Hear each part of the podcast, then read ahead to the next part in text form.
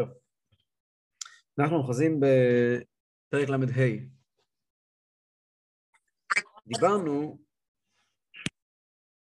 על דברי הינוקה בזוהר, שאדם משול ל, ל, ל, לנר. מה זה נר? נר, יש לו מעל הראש את הלהבה, שזה השכינה, השראת השכינה, והוא, הגוף שלו, זה הפתילה, והמעשים הטובים שלו, מצוות, זה השמן. אבל איפה האדם? האדם זה הרי לא גוף, האדם זה הרי לא, זה הרי לא רק מעשים, אדם זה עולם פנימי מלא קשת של רגשות, שכל, רעיונות, רגשות, כל זה לא נמצא בתוך משל הנר. למה? אז פה התחלנו ללמוד שבוע שעבר, שהאדם, אין מה לעשות, תמיד יישאר, אבל אני נשאר אני, תמיד נשאר אני. האדם לא יכול למחוק את עצמו. כל אחד מאיתנו יש לו ישות, יש לו מציאות. אפשר לבטל לקדוש ברוך הוא חלק מהישות. אי אפשר בשום פנים ואופן לבטל ולוותר על המציאות שלנו, זה פשוט לא יכול לקרות. כמו שהערכנו שבוע שעבר. ובלשונו של אדמו"ר הזקן, גם צדיק גמור, שאוהב את השם בעבר וביראה ובתענוגים, עדיין זה יש מי שאוהב, יש כאן מישהו שאוהב את הקדוש ברוך הוא. שאינגן במצוות, המצווה היא של הקדוש ברוך הוא לגמרי. התפילין, המזוזה, כל מצווה זה רצון השם, זה מה שיש כאן, פשוט דבר חוץ מזה. זה מה שלמדנו שבוע שעבר. אמצע עמוד 88, מ"ד עמוד ב'. והנה, עניין השראת השכינה הוא גילוי אלוקותו יתברך. ואונסוף ברוך הוא באיזה דבר. והיינו לומר שאותו דבר נכלל באור השם ובטל לו במציאות לגמרי. שאז הוא ששורה ומתגלה בו השם אחד. אבל כל מה שלא בטל עליו במציאות לגמרי, אין אור השם שורה ומתגלה בו. ואף צדיק גמור, אוקיי, נגיע עוד רגע ואף צדיק גמור. אנחנו מדברים על מושג שנקרא השראת השכינה. המושג השראת השכינה יכול להישמע לנו משהו מאוד מאוד uh, מופשט. מה זה השראת השכינה? השראת השכינה, מילים כאלה גבוהות. ויש לזה משמעות פשוטה. השראת השכינה פירושו מקום, שטח, בשמי, רוחני, לא משנה, שהקדוש ברוך הוא יכול להתגלות בו לגמרי. בלי שותפים לדירה. רק הוא. זה נקרא השערת השכינה. למשל, אנחנו הוצאנו בשבת ספר תורה מארון הקודש, כולנו עברנו ליד הספר תורה ונשקנו אותו. ספר תורה עבר בבית הכנסת, כולנו השקו את, את, את ספר התורה. ספר התורה הוא דבר קדוש. כולם מנשקים את ספר התורה, כי ספר התורה הוא תשמיש קדושה. ברור לכל אחד, ליהודי ולגוי, לכל אחד ברור, שזה אביזר שקשור לקדוש ברוך הוא. זה לא הפירוש שספר תורה מתבטל לקדוש ברוך הוא, הוא קדוש מכיוון שכל עניינו ומהותו זה תורה. זה הדבר הזה, זה, זה, זה, זה הספר הזה שיצא מארון הקודש. אין בו שום דבר חוץ מתורה, חוץ מהקדוש ברוך הוא. זה עדיין לא השראת השכינה. אין לנו מושג של השראת השכינה. למשל, בית המקדש, קודש הקודשים. זה לא משל, זה הדבר. קודש הקודשים זה שטח פיזי, שאין שם שום דבר חוץ מגילוי השם.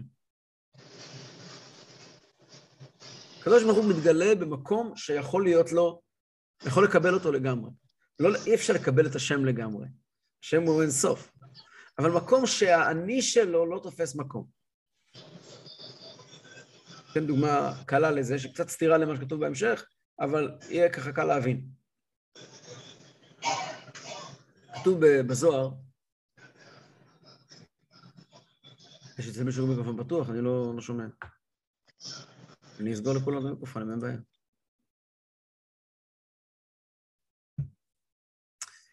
כתוב בזוהר שרבי שמעון בר יוחאי, שתלמידי רבי שמעון בר יוחאי אמרו על הפסוק, שלוש פעמים בשנה יראה כל זכורך את פני האדון השם אלוקי ישראל.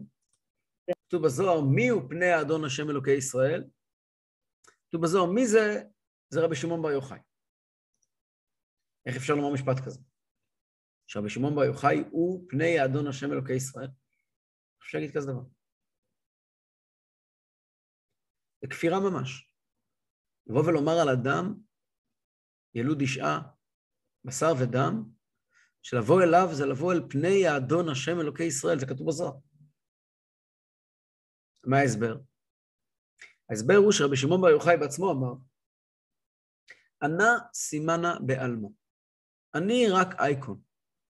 בטלפון שלכם יש אייקונים. אתם נוגעים ב touch, אתם נוגעים בסמל של ירוק כזה, של זה, של וואטסאפ, אתם נכנסים לוואטסאפ.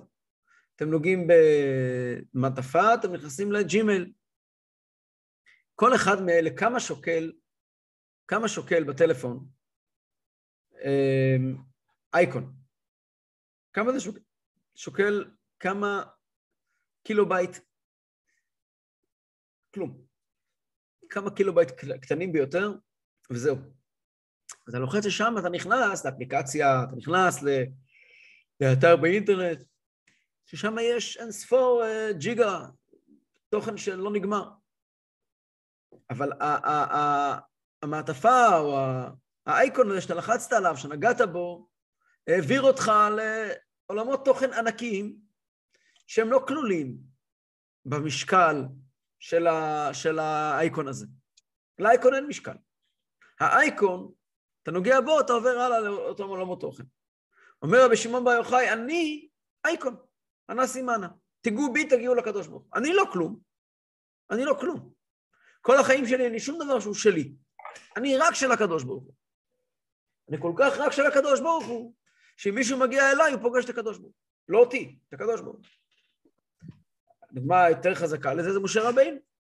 עומד משה רבינו מול כלל ישראל, ואומר לכולם, בלי להתבלבל, נעמד ודורש בפני כולם ואומר, ונתתי עשב בשדך לי ואמתך, ואכלת ושבעת, הלו, מישהו פה עף על עצמו. מה זה ונתתי עשב בשדך לי ואמתך? אתה נותן עשב? משה רבנו זה ספר דברים. נמצאים עכשיו בימי חודש שבט, אז נאמר ספר דברים. מה זה ונתתי עשב בשדך לי? אתה נותן עשב בשדה? ברור לכל אחד שמשה רבינו לא נותן לא עשב ולא בשדה, שום דבר. אבל משה רבינו בטל במציאות. כלומר, כשהוא אומר ונתתי עשב, זה הקדוש ברוך הוא אומר, זה לא הוא אומר. זה... אף אחד לא מדמיין לרגע שהוא מתכוון לעצמו, כי אין עצמו. משה רבינו ביטל לגמרי, עיין לגמרי את הישות שלו, אפילו את המציאות שלו, משה רבינו ביטל במציאות. עוד רגע יהיה כתוב קצת הפוך, אבל בגדול, משה רבינו ביטל את המציאות שלו, שכל כולו, שהוא מדבר, שכינה מדברת מתוך גרונו של משה, זה לא משה. זה הקדוש ברוך. זה נקרא השראת השכינה. ונועדתי לך שם, הקדוש ברוך אומר למשה רבינו, אני נפגש איתך בין שני בדי ארון, פירוש הדברים שבין שני בדי ארון תוכל לפגוש את מי? את הקדוש ברוך. איך? אתה לא תפגוש, זה אייקון, שם יש השראת השכינה, שם זה מקום שהוא לא, שהוא בטל לחלוטין לקדוש ברוך הוא, אפשר לפגוש את הקדוש ברוך הוא שם. זה נקרא השראת השכינה. הקדוש ברוך הוא שורה במקום שהוא בטל לחלוטין לקדוש ברוך הוא. אוקיי, נמשיך הלאה. ואף צדיק גמור שמתדבק בו באהבה רבה, הרי לית מחשבה תפיסה בכלל, באמת. כי אמיתת השם אלוקים אמת, הוא ייחודו ואחדותו, שהוא לבדו הוא ואפס בלעדו ממש. גם הצדיק הכי גדול, ולכן אמרתי, זה קצת סתירה למשה רבינו ורשב"י, זה לא סתירה, אבל לא ניכנס כעת להסבר בזה, אבל גם הצדיק הכי גדול שהוא לוהט באהבה לקדוש ברוך הוא.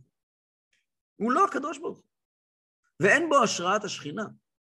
הוא אוהב את הקדוש ברוך הוא, הוא עובד את הקדוש ברוך הוא, הוא ירא את הקדוש ברוך הוא, אבל הוא לא הקדוש ברוך הוא, הוא בן אדם. הוא בן אדם. המקום שבו, המקום היחידי שבו הקדוש ברוך הוא מתגלה, זה מקום שבו אפשר להרגיש דבר אחד, אפס בלעדו. רק את הקדוש ברוך הוא. כלום לא חוץ, כלום לא חוץ מהקדוש ברוך הוא. וזה לא קיים, זה לא אנושי. משה רבינו באמת נקרא איש האלוקים, כי הוא באמת יוצא מן הכלל. רבי שמעון בר יוחאי, יש מבחינה מסוימת שהוא באמת יוצא מן הכלל, אבל זה לא נאמר על רוב חכמי ישראל. משה רבינו באמת יוצא מן הכלל. אבל חוץ ממשה רבינו לא אומרים את זה על אף אחד. לא בחינם נאמר על משה רבינו, ענב מאוד מכל האדם אשר על פני האדמה.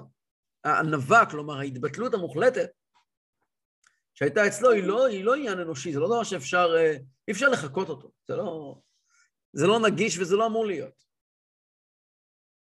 אבל מל, מלבד, מלבד משה רבינו, אדם, אדם כצדיק גדול ככל שיהיה, יש לו מציאות, הוא אדם. ואם הוא אדם, אז הוא לא השראת השכינה. הוא אדם שעובד את הקדוש ברוך הוא באופן מופלא, זה מעניין להסתכל ולראות, אבל הוא עובד את הקדוש ברוך הוא. הוא אדם שעובד את הקדוש ברוך הוא. ואם כן, מגיע אדמו"ר הזקן למסקנה, ובזה הוא עונה על השאלה למה הינוקה לא הזכיר את הנפש של האדם בעבודת השם, ואם כן, זה האוהב שהוא יש ולא אפס, לעת מחשבה דילית תפיסה בכלל. האוהב את השם הגדול שלוהט באהבה להשם, הוא הרי בן אדם, הוא לא אפס. ממילא, הקדוש ברוך הוא לא שורה בו. הוא אוהב את השם, זה נפלא, אבל הקדוש ברוך הוא לא שורה בו. ואין הוא השם שורה ומתגלה בו, אלא על ידי קיום המצוות. בקיום המצוות הקדוש ברוך הוא כן שורה בו, למה? שהן רצונו וחוכמתו יתברך ממש, בלי שום הסתר פנים. לתפילין אין ישות. למזוזה אין ישות. התפילין, אתה נוגע בתפילין, מה, מה, יש כזה, בתפילין יש מה לומר? תפילין כל מה שהן אומרות זה, קדוש ברוך הוא ציווה. אני, אני כלום. התפילין לא אוהבות את השם. המזוזה לא אוהבת את השם. המזוזה לא יראה מהשם, וכיבוד הורים לא, לא אוהב את השם, ולא... זה ביטול. זה מה השם רוצה, זה מה... זה, אין, אין להם אגו משלהם, הם לא קיימים. ולכן כשאני מסתכל על מצווה, במצווה הקדוש ברוך הוא יכול לשרות ולהתגלות, כי המצווה היא לגמרי שלו, אין לה שום ישות עצמאית. מילא אותו צדיק גדול, לא מספיק העובדה שהוא אוהב את השם. הוא חייב להניח תפילין.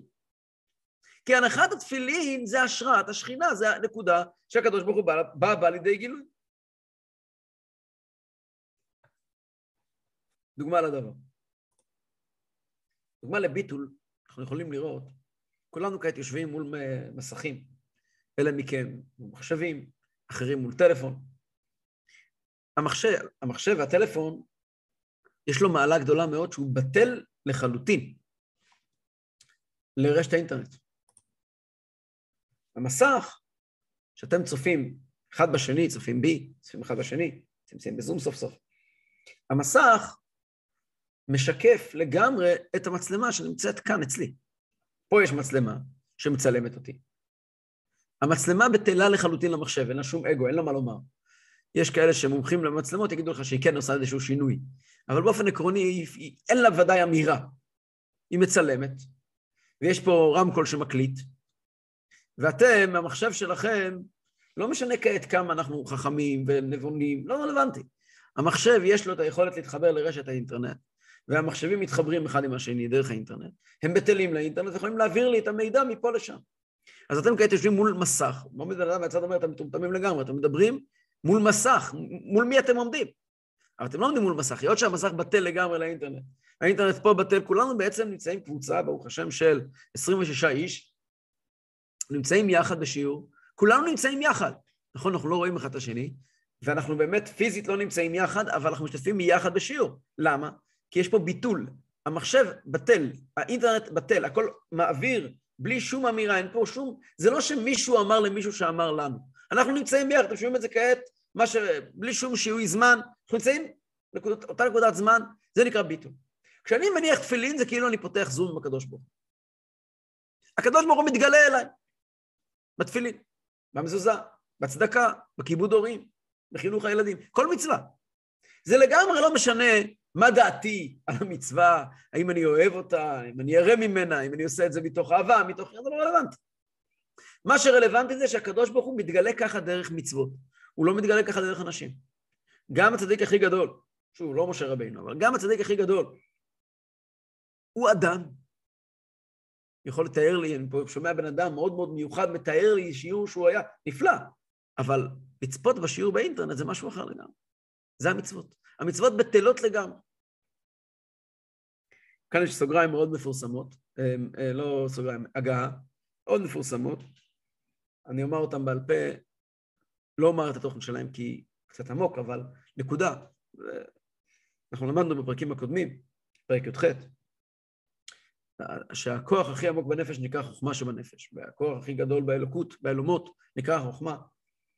ובחוכמה מתגלה הקדוש ברוך הוא. בחוכמה, לא משנה, לא, לא ניכנס לזה כעת בדיוק מה זה חוכמה. אז מור הזה כאן אומר שהוא שמע פירוש וטעם מרבו, מהמגיד ממזריץ', כן, כאשר שמעתי מורי עליו השלום. שומע, הוא כותב, שמעתי מרבי, מהמגיד ממזריץ', מה זה חוכמה?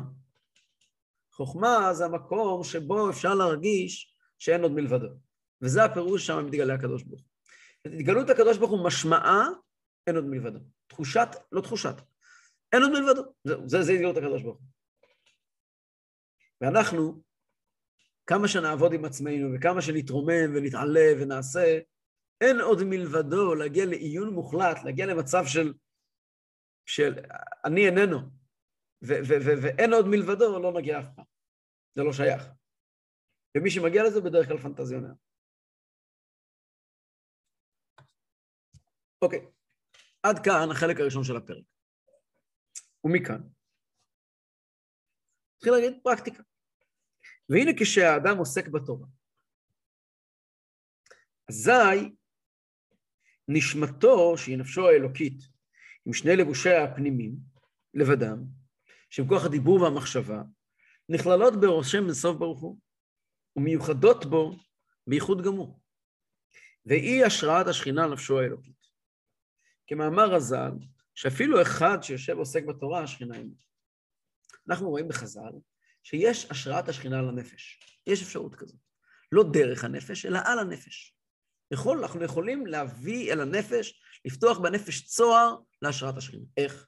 אז כתוב במשנה במסכת אה, אבות, אפילו אחד שיושב ועוסק בתורה, השכינה שרויה עמו. הקדוש ברוך הוא נמצא איתנו כשאנחנו עוסקים בתורה. למה?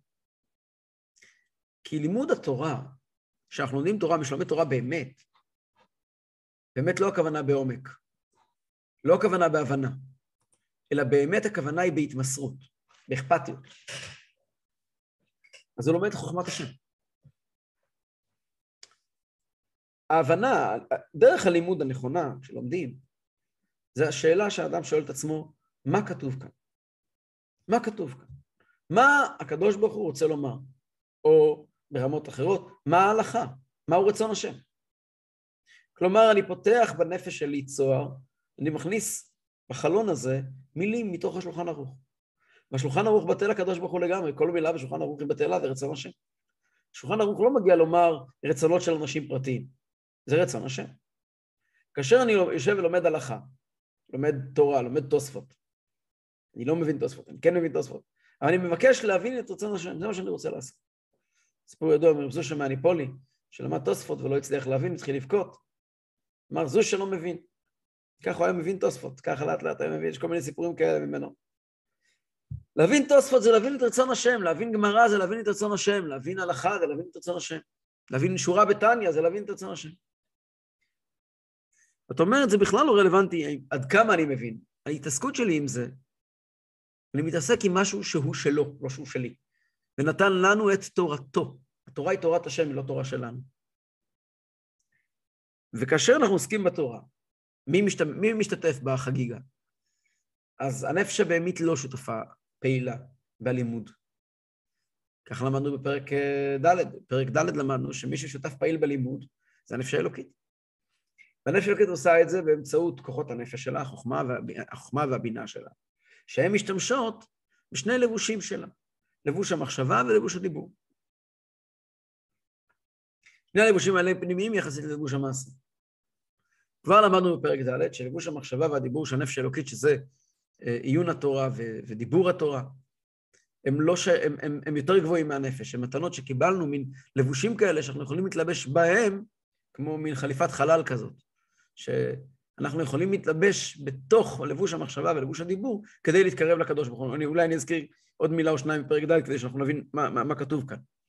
בפרק ד' למדנו שבפרק ב' למדנו, שהנפש האלוקית חוותה ירידה מאוד גדולה. הנפש האלוקית שלנו פה היא לא מה שהייתה למעלה, היא משהו אחר. כאן למטה לכל אחד יש אופי משלו ודרך משלו וסגנון משלו. וגם כעת ראינו פה בפרק ל"ה שהנפש האלוקית עצמה היא ישות. כי גם צדיק גמור, מה זה צדיק גמור? שאין לו נפש הבהמית פעילה, אלא נפש אלוקית, גם הוא, גם הוא ישות, הוא, הוא, הוא לא בטל הקדוש ברוך הוא לגמרי. הנפש האלוקית לא בטלה, לפחות לא כפי שהיא אצלנו. שימו לב, זה מילים שהן לא מובנות מאליהן. הרבה אנשים יגידו לכם מיד, הנפש האלוקית בטלה לקדוש ברוך הוא. זה לא מדויק. הנפש האלוקית לא בטלה. מה, וזה כל מה שהוא העריך פה עד עכשיו. יש מי שבטל, יש מי שאוהב, יש מי שירא.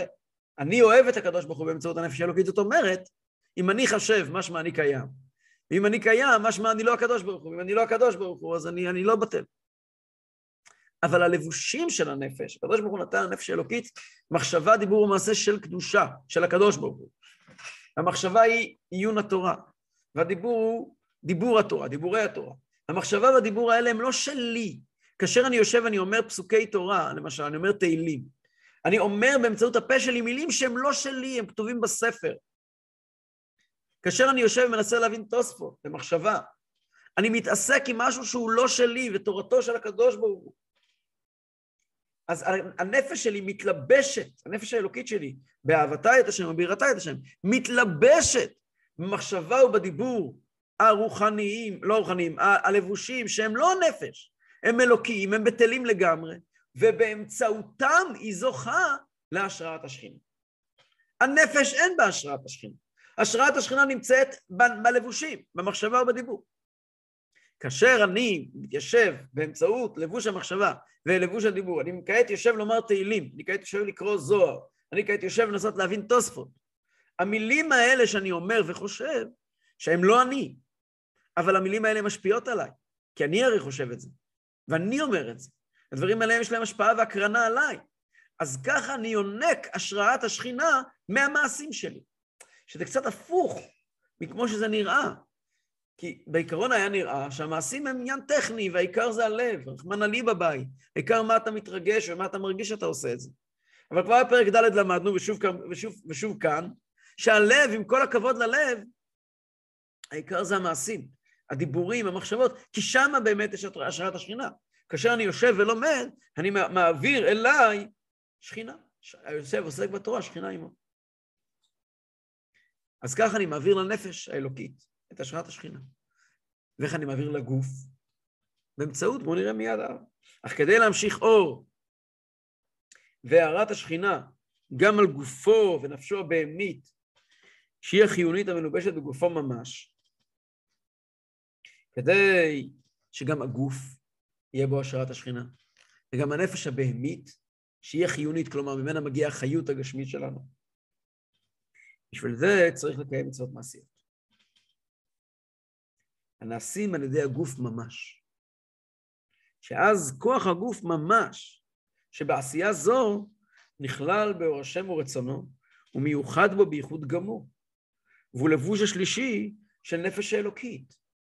ואזי גם כוח נפש החיונית, שבגופו ממש, מקליפת נוגה, נתהפך מרע לטוב ונכלל ממש בקדושה, כנפש האלוקית ממש, מאחר שהוא, הוא הפועל ועושה מעשה המצווה, שבלעדו לא הייתה הנפש האלוקית פועלת בגוף כלל, כי היא רוחנית, והגוף גשמי וחומרי.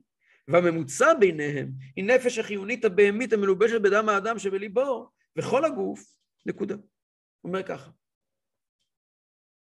כדי שאני אוכל להביא, להעביר אלוקות, השראת השכינה, גם לגוף שלי ואפילו לנפש הבהמית שלי, הדרך היא על ידי שאני אקח אנרגיה גופנית, גופנית ממש, אנרגיה ממש גופנית, ובאמצעות האנרגיה הזאת אני, אני אלבש את הלבוש השלישי של הנפש האלוקית, של לבוש המעשה. כאשר אני עושה מצווה, כאשר אני בונה סוכה, כאשר אני שואב מים למים שלנו, כאשר אני אופה מצות. כאשר אני עושה מצווה בידיים, אני לוקח אנרגיה גשמית, פיזית, ממש פיזית, ומשקיע אותה בלבוש האלוקי של מעשה, ששם יש השראת השכנה מוחלטת.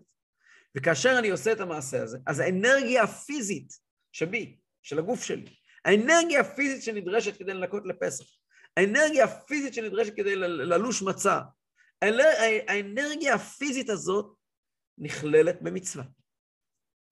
אני עושה את המצווה. אני מתלבש במצווה. המצווה היא השראת השכינה. ואני לא יכול לעשות את זה בלי המעורבות של הנפש הבהמית. כי הרי מי שמפעיל את הגוף שלי זה הנפש החיונית הבהמית. זאת אומרת, שכדי שהנפש האלוקית, הנפש האלוקית רוצה לעשות מצווה, אבל בפועל היא צריכה שיהיה גם נפש הבהמית כאן, וגם גוף כאן. כאשר אני מקיים מצווה פיזית, אני גורם להשראת השכינה על הגוף ועל הנפש החיונית הבהמית, שכולם כולם נכללים בקדושה ממש בהשראת השכינה.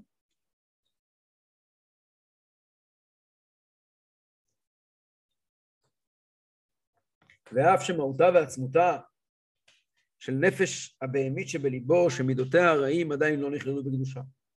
ולמרות שאני לא השתניתי, אני עדיין, יש לי נפש הבהמית עם מידות רעות, עם אגו ועם ישות ברמה, ברמה גבוהה, יש על הנפש הבהמית מדבקה, ישות ברמה גבוהה. זה לא כמו הנפש האלוקית שאנחנו מדברים פה על ישות כזאת של גם הצדיק שאוהב את השם, לא, מדברים פה על ישות ברמה גבוהה, שמידותיה הרעים עדיין לא נכללו בקדושה, לא מדברים פה על איזה מציאות כזאת כמעט לא קיימת של צדיק מוחלט, שהמידות של הנפש הבאמית שלו נכללו בקדושה.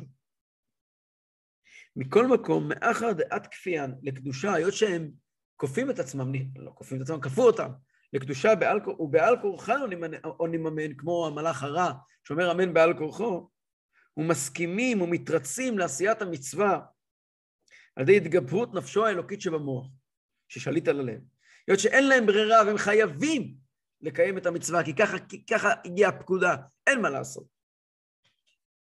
ובשעה זו בבחינת גלות ושינה כנ"ל, והגוף הנפש הבהמית, הנפש הבהמית לפחות, הוא בגלות, אין לו ברירה, מלאך רע אומר אמן בעל כורחו.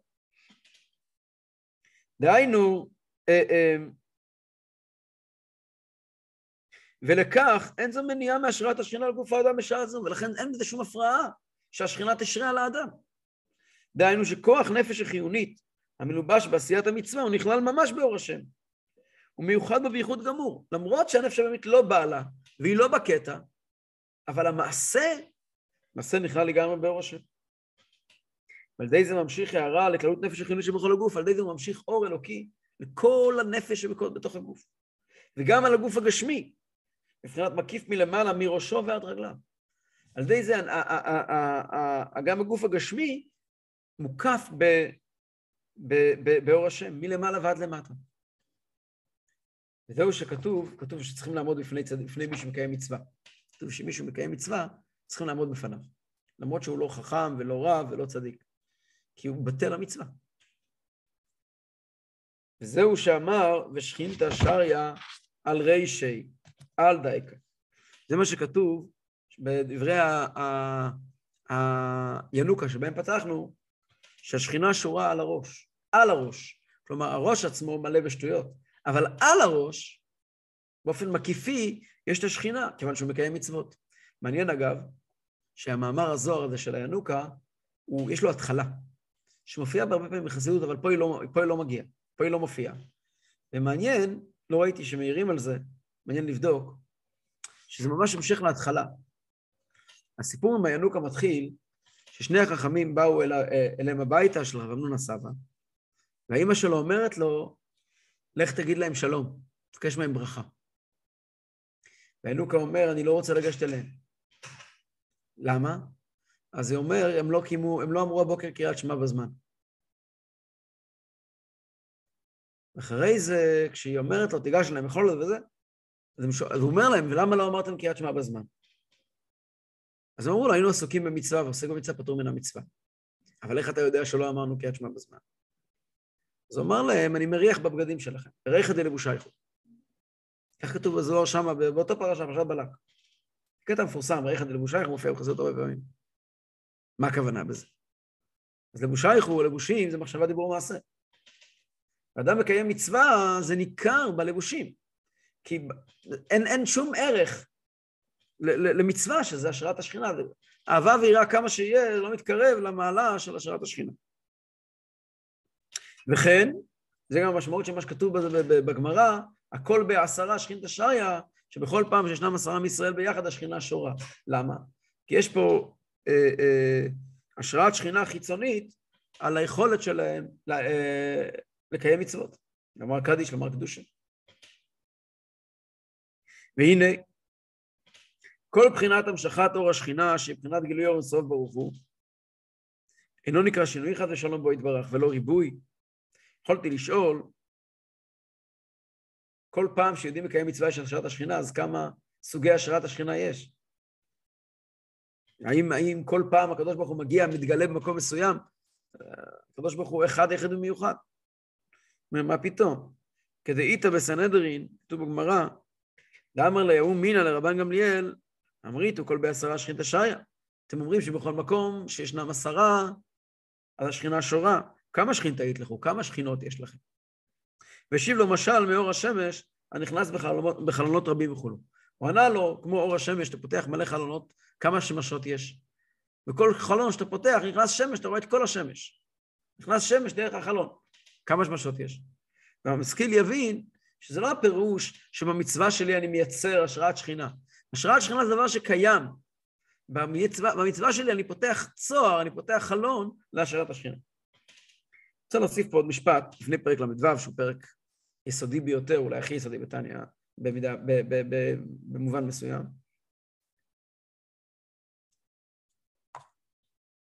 רבי דיבר לא פעם, יש לזה, רבי רש"ב כבר דיבר על זה, אבל אצל הרבי זה ממש אה, יסוד בהבנת החסידות, שבהפוך על הפוך, דווקא כשלא הולך קל עם קיום מצוות, דווקא אצל אנשים פשוטים, אז הביטול והשראת השכינה יותר בוהק.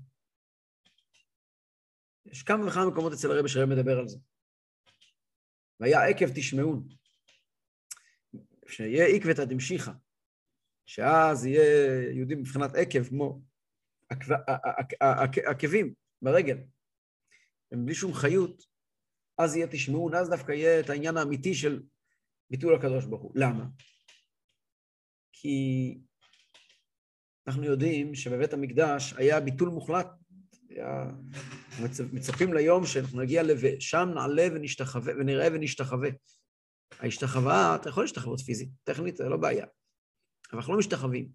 כי השתחווה צריכה לבטא איזשהי ביטול נפשי. וזה היה רק בבית המקדש, לבד אי אפשר להגיע לזה. כשאדם מקיים מצווה היום, כיבוד הורים, ההורים שלו זקנים, צריך לכבד אותם, לטפל בהם, וזה כאב ראש. אין לו כוח, והוא עושה את זה, ולמה הוא קם ונוסע, הוא צריך לנסוע עכשיו לטפל בהורים שלו. וזה לא, אין לו כוח לזה, הם סיעודיים, אין לו כוח לזה. למה הוא עושה את זה בסוף? הוא עושה את זה כי ככה כתוב בתורה, כי ככה השם רוצה. זאת אומרת, שבהפוך על הפוך, העובדה שהוא לא רוצה לקיים את המצווה, שמה יותר בפרונט את הביטול, את המצווה עצמה. כשאני מקיים מצווה מתוך אהבה ויראה, אז למה אתה מקיים מצווה? זה, זה, זה אני, זה, זה המציאות שלי. אז קצת פחות בוהק העניין של המצווה עצמה, של ביטול מוחלט לקדוש ברוך הוא. דווקא כשאנשים מקיימים מצווה מתוך קושי, אז ממש בוהק הביטול. זה לא אומר שלא צריך להיות אהבה ויראה, אז אנחנו נעסק בפרקים הבאים, ל"ח ול"ט, למה בכלל צריכים אהבה ויראה. אבל המסקנה של פרק ל"ה זה שבאמת אנחנו סוג של רובוטים. יש השראת השכינה, שזה הנר, שזה הלהבה, ויש את המעשים, שזה העיקר, ובאמצע הרגשות שלי הם פחות רלוונטיים. למה הם קיימים? זה בפרקים הבאים. אוקיי, סיימנו פרק ל"ה. בהתרגשות גדולה מתחילים פרק ל"ו. פרק ל"ו, אמרתי כבר מקודם, זה אחד מהפרקים הכי יסודיים, אם לא היסודי, בתניא, ובחסידות מאוחרת יותר, אצל הרבי רש"ב, הרבי ריאץ, בעיקר אצל הרבי רש"ב ואצל הרבי. זה יסוד היסודות של כל דבר, אי אפשר לזוז בלי הפרק הזה. פרק ל"ו. אנחנו עוסקים בחטיבה של הפרקים שעוסקת בשאלת התכלית. למה? למה אנחנו פה? מה התפקיד שלנו? והנה, מודעת זאת מאמר הז"ל, שתכלית בריאת העולם הזה הוא שנתבע הקדוש ברוך הוא להיות לו דירה בתחתונים, נקודה. זהו, שלוש השורות האלה, זה הכל. חז"ל אומרים לנו במעשה המשכן, שהקדוש ברוך אומר למשה רבינו לבנות לו משכן, אומרים חז"ל, למה, מה, מה הוא צריך משכן? מה, מה, מה העניין בזה? אז יש כל מיני הסברים, אבל אחד ההסברים מופיע בתנחומה, פרשת נשוא, שם כתוב, נתאווה הקדוש ברוך הוא להיות לו דירה בתחתונים. הקדוש ברוך הוא רצה שיהיה לו דירה פה למטה. המשפט הזה שמופיע בתנחומה, הופך אצל אדמו"ר הזקן ליסוד היסודות של כל היהדות כולה. התאווה הקדוש ברוך הוא להיות לו יתברך דירה בתחתונים. הקדוש ברוך הוא התאווה לדירה, מה זה דירה? אנחנו ננסה להבין לאט לאט. איפה? בתחתונים. כאן בעולם הזה.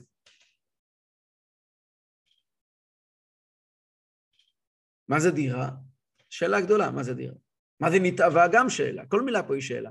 מה זה נתאווה? מה זה דירה? מה זה תחתונים? אז אדמו"ר זקן רק שואל את השאלה מה זה תחתונים.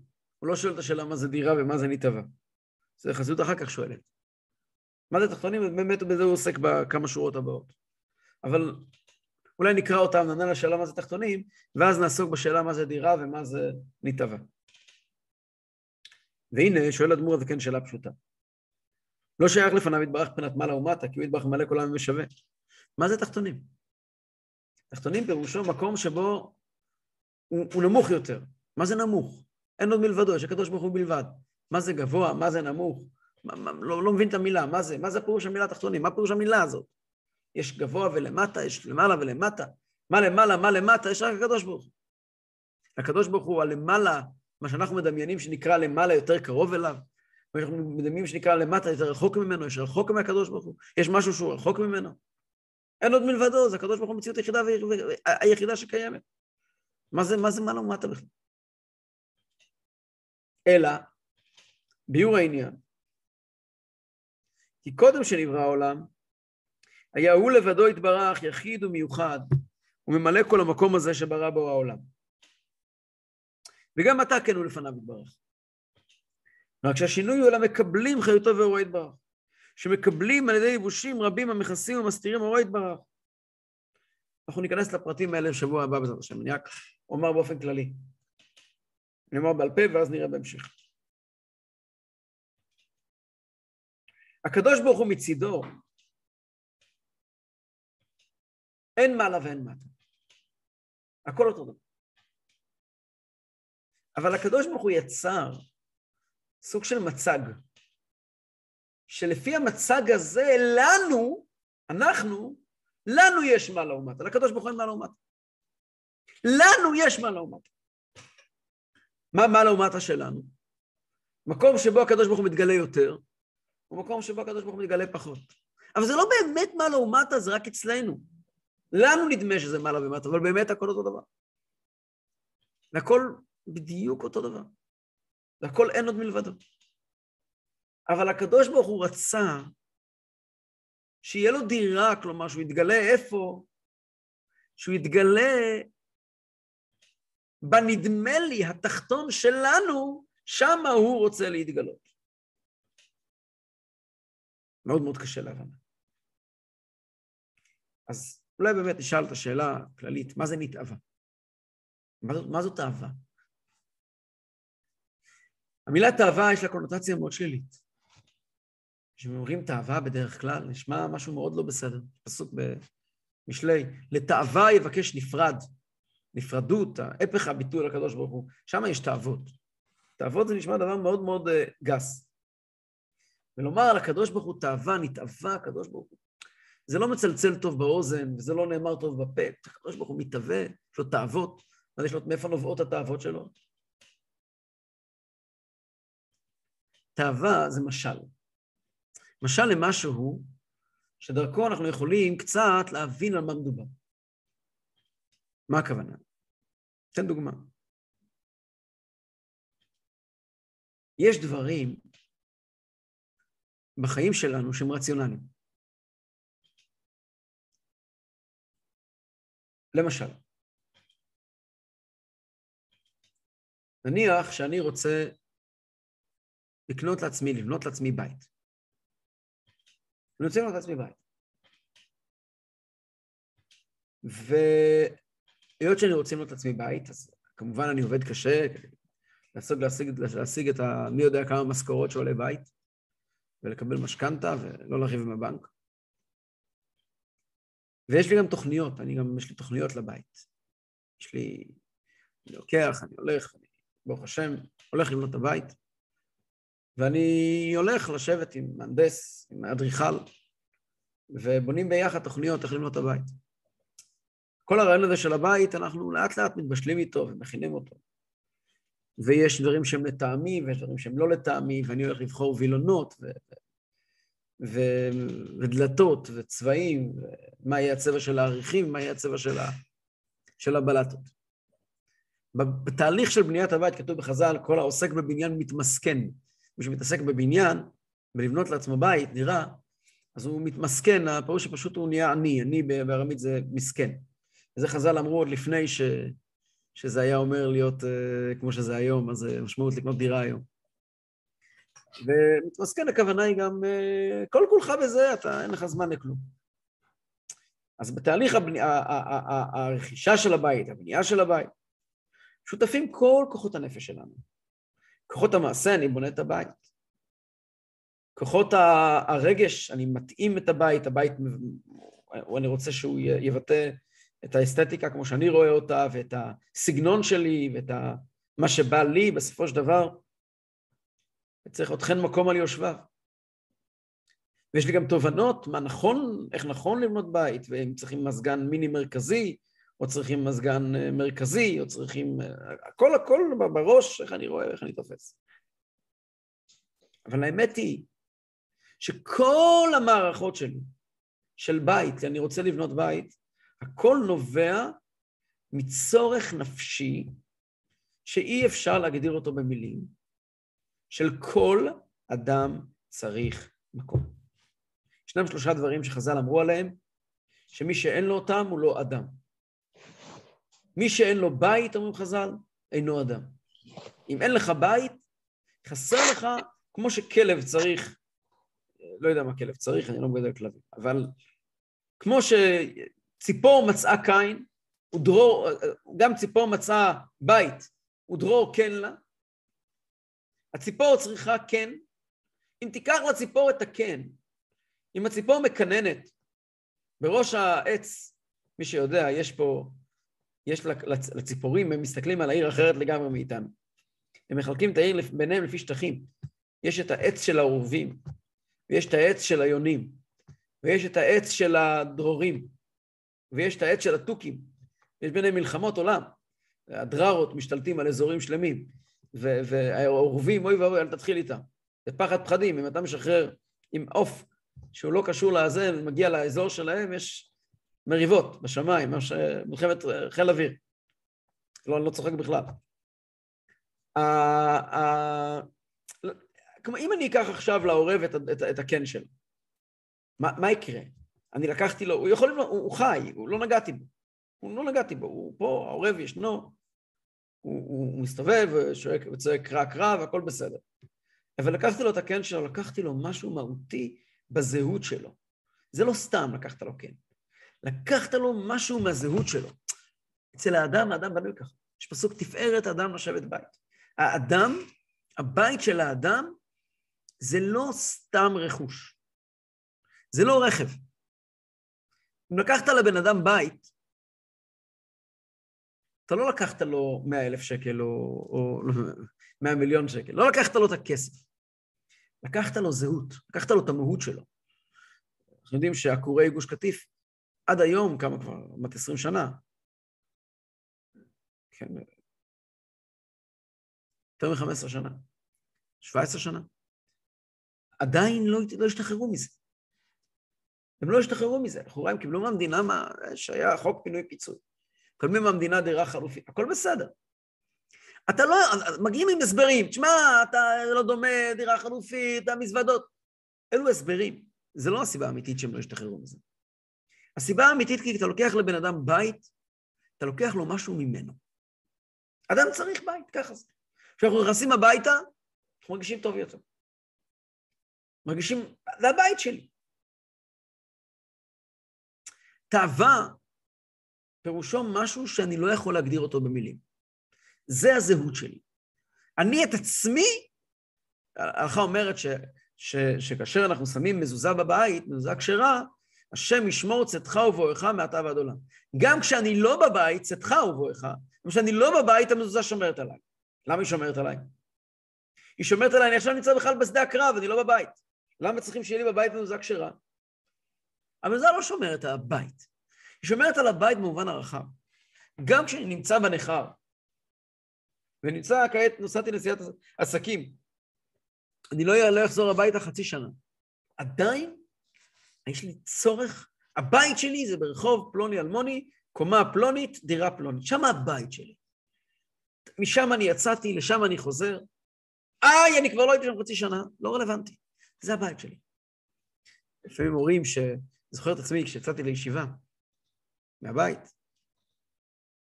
והרבה הורים שולחים את הילדים שלהם לישיבה, בגיל 13 אני לא בבית, ולא בבית הוריי. והיה להורים שלי חשוב, היה לנו בית קטן. ברוך השם, היינו שבעה אחים ואחיות. כשיצאתי לישיבה היינו רק שישה. אחר כך נולד עוד אחד. ו... והיינו בדירה מאוד קטנה. דירה של, שני, של שלושה חדרים אה, קטנים. אז אה, הייתי ישן, כשהייתי חוזר מהישיבה, לא היה לי מיטה. הייתי ישן בסלון על הספה. אחר כך היינו פותחים, היה, היה לי אה, מיטה מתקפלת כזאתי, שכשהיה, שכולם היו חוזרים מהישיבות וזה, היינו פותחים את המיטות מתקפלות בסלון. כל לילה הסלון היה הופך להיות חדר שינה. ואחר כך ההורים שלי עברו דירה קצת יותר גדולה, ברוך השם. אבל אז זה מה שהיה. ודבר בבתים ככה. אבל ההורים שלי היה חשוב בקנאות, שיהיה לי בבית מגירה משלי, פינה משלי, משהו שהוא שלי. דירה קטנה מאוד, אבל שיהיה משהו שיש שלי. למה? כי בישיבה גם יש לך משהו ששלך, אבל זה משתנה כל הזמן. צריך לדעת שיש פינה שם נמצאים מסמכים שלך, שם נמצאים דברים שלך, שדבר, אף אחד לא נוגע בזה, אסור בקנאות, אסור לגעת בזה. זה נעול, רק אתה יכול לגעת בזה. אתה צריך את המשהו, את הפינה הזאת שלך, זה נורא נורא חשוב. אחרי שהגעתי לסנסנטי, ללמוד אצל הרבי, שם באמת, זה, זה, אין לך, אין לך מקום להיות. מגיע לישיבה, אתה משלם כסף לישיבה, חדר, פנימייה, עד שאתה מקבל את החדר עובר חודש. ובינתיים אומרים לך, תשם פה, תשם שם, מעבירים אותך ממקום למקום, ואתה על תיקים כפשוטו. והתחושה הנפשית לכאורה, זה נוגע לך בכמה שעות ביממה. חמש-שש שעות ביממה שאתה אמור לישון. כל שאר היממה אתה בכלל לא שם, אתה בישיבה. אתה לומד, אתה אוכל, ויש לך איפה ללמוד, יש לך איפה לישון. למה אתה כל כך מוטרד? אתה, אתה לא בן אדם, עד שאין לך את המיטה שלך, את הארון שלך, אתה לא בן אדם. למה? כי מי שאין לו בית אינו אדם. מי שאין לו בית אינו אדם. חסר משהו מהותי בעצם, בעצם היותך אדם. זה לא עניין שקשור לשכל, ולא עניין שקשור לרגש. זה עניין שקשור למשהו עמוק, מובנה בנפש שלנו. תפארת אדם לשבת בית. את הדבר הזה מכנים תאווה. תאווה פירושו התגלות הנפש כמו שהיא. אז הנפש באמת יש הרבה תאוות. עכשיו, תאווה יכולה לקבל, אחרי שיש תאווה, יש לה צבע, יש לה טעם. אני, אני אוהב, אני מתאווה, כל אדם מתאווה לאכול. אפשר לחיות בלי לאכול. מה לאכול? כמה לאכול? זה כבר לא קשור לתאווה המזוקקת. זה כבר דברים שמגיעים מהשכל או מהרגש, יכולים להגיע מכל מיני מקומות אחרים בנפש שלנו. אבל התאווה עצמה, עצם העניין המזוקק, אני זקוק לאכול, האדם זקוק לאכול, או האדם זקוק לדירה, זה דבר שאין הבדל בין האני הקטני שנמצא בבקתה שלו ביער, שהוא בנה לעצמו בעשר אצבעות מעצים ואבנים, וקשר שם ביער, אני יודע מה, ועם תנור שהוא בנה בעשר אצבעות, לבין עשיר מופלג שגר לו בארמון גדול אה, על שפת הים. אין שום הבדל. במהות של בית, זה אותו דבר. אם אתה מדבר מצד השכל, מה אני, מה אני רוצה, מה אני מבקש, מה התפיסה שלי, מה, מהו בית, איך אני מוצא את עצמי, כל זה, זה מערכות נפרדות. מהות האדם הרבי רש"ב כותב, עצם האדם דר באדירה. עצם האדם דר באדירה. כלומר, הנקודה הפנימית ביותר שלי זה אדירה. משל לזה שמעתי ממורי ורבי, רבי זלמן גופין, שיהיה בריא. מה פירוש המשפט הזה של הרבי רש"ב? עצמות האדם דר בדירה. במשל לזה, אם אתה הולך ברחוב, פוגש בן אדם, אתה שואל לו, תגיד לי, ינקלה, מה אתה עושה כאן?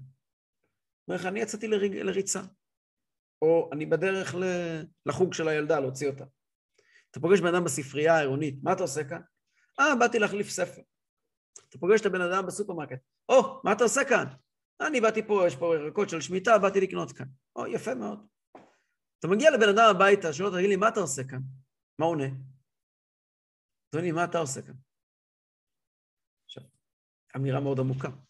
כל מקום שאדם נמצא, אדם יכול להיות 23 שעות במשרד שלו, בקריה. יושב שם, יש לו בקומה 15 שם, במגדל המרכזי, משרד קטן מטר על מטר, הוא עסוק. כל 23 שעות הוא שם, שעה אחת הוא בבית שלו. 23 שעות הוא מגיע לשם, מה אתה עושה כאן? יש סיבה. יש סיבה. כשהוא מגיע הביתה, מה אתה עושה כאן? אין סיבה, זה הדבר בעצמו. פה, פה, פה זה אני, פה זה הבית שלי. לא הגעתי הביתה בשביל, בשביל לישון, יכולת לישון גם שם. אדם נמצא בבית מלון, מה אתה עושה פה? אני נח, אני יצאתי לנופש. אדם בבית, מה אתה עושה פה? זה הסיפור רקע שלי, יש background, יש סיפור רקע לחיים. אני בבית שלי. משם אני יוצא, עכשיו יכול להיות ששנה שלמה אני לא בבית, אבל כל מקום שאני נמצא, נמצא יהיה סיבה. בבית אין סיבה, זה עצם האדם דר בדיר. הקדוש ברוך הוא נתאווה, כלומר, זה משהו שהוא לפני תובנות וגישה, נתאווה, ועצמותו התברך, בחר, בעצמותו התברך, שהוא רוצה דירה. מה זה דירה? דירה זה מקום שעצם האדם נמצא בו, הוא בהשלכה לקדוש ברוך הוא. עצמותו התברך של הקדוש ברוך הוא, הקדוש ברוך הוא בכבודו ובעצמו, רוצה לגלות את עצמותו בכבודו, בכבודו ובעצמו, עצם האדם נמצא בדירה, בדירה. ואיפה תהיה הדירה הזאת? אומר שלמה המלך, השם אמר לשכון בבית הזה, כאן בתחתונים. אבל התחתונים הם לא באמת תחתונים, טוב, אנחנו נדבר על זה בעזרת השם שבוע הבא, כי זה נושא שצריכים לפתוח איתו ולהרחיב אותו. דרך אגב, יום שלישי הבא זה י' שבט, שזה יום ההילולה של הרבי הריאץ, ויום שבו הרבי נהיה רבי. ומעניין שהרבי בחלק מאוד גדול מהשנים, שהוא נהיה, שבי' שבט היה עוסק בסוגיה הזאת של דירה ותחתונים. ובסוגיה הזאת, השורות האלה שכעת קראנו, במילים האלה הרבי קיבל על עצמו את, את, את עלה על כס נשיאות חב"ד, אמר מאמר מיוחד באתי לגנים, מאמר מפורסם, ששם הוא עסק בדיוק בנושא הזה של פרק ל"ו. זה המילים הראשונות, זה הנושא שבהם, שבו הרבי עסק בי' שבט. אז אני אשלח בקבוצה לינק לחמש שיעורים במאמר הראשון של הרבי, י' שבט, אה, תשי"א שהרבי אמר. אני אשלח לינק בקבוצה, ושבוע הבא לא יהיה שיעור, תוכלו להקשיב לחמישה שיעורים האלה. אנחנו נמשיך אחרי זה עם פרק ל"ו, זה קשור גם לחמישה שיעורים האלה. הרבה הרבה הצלחה.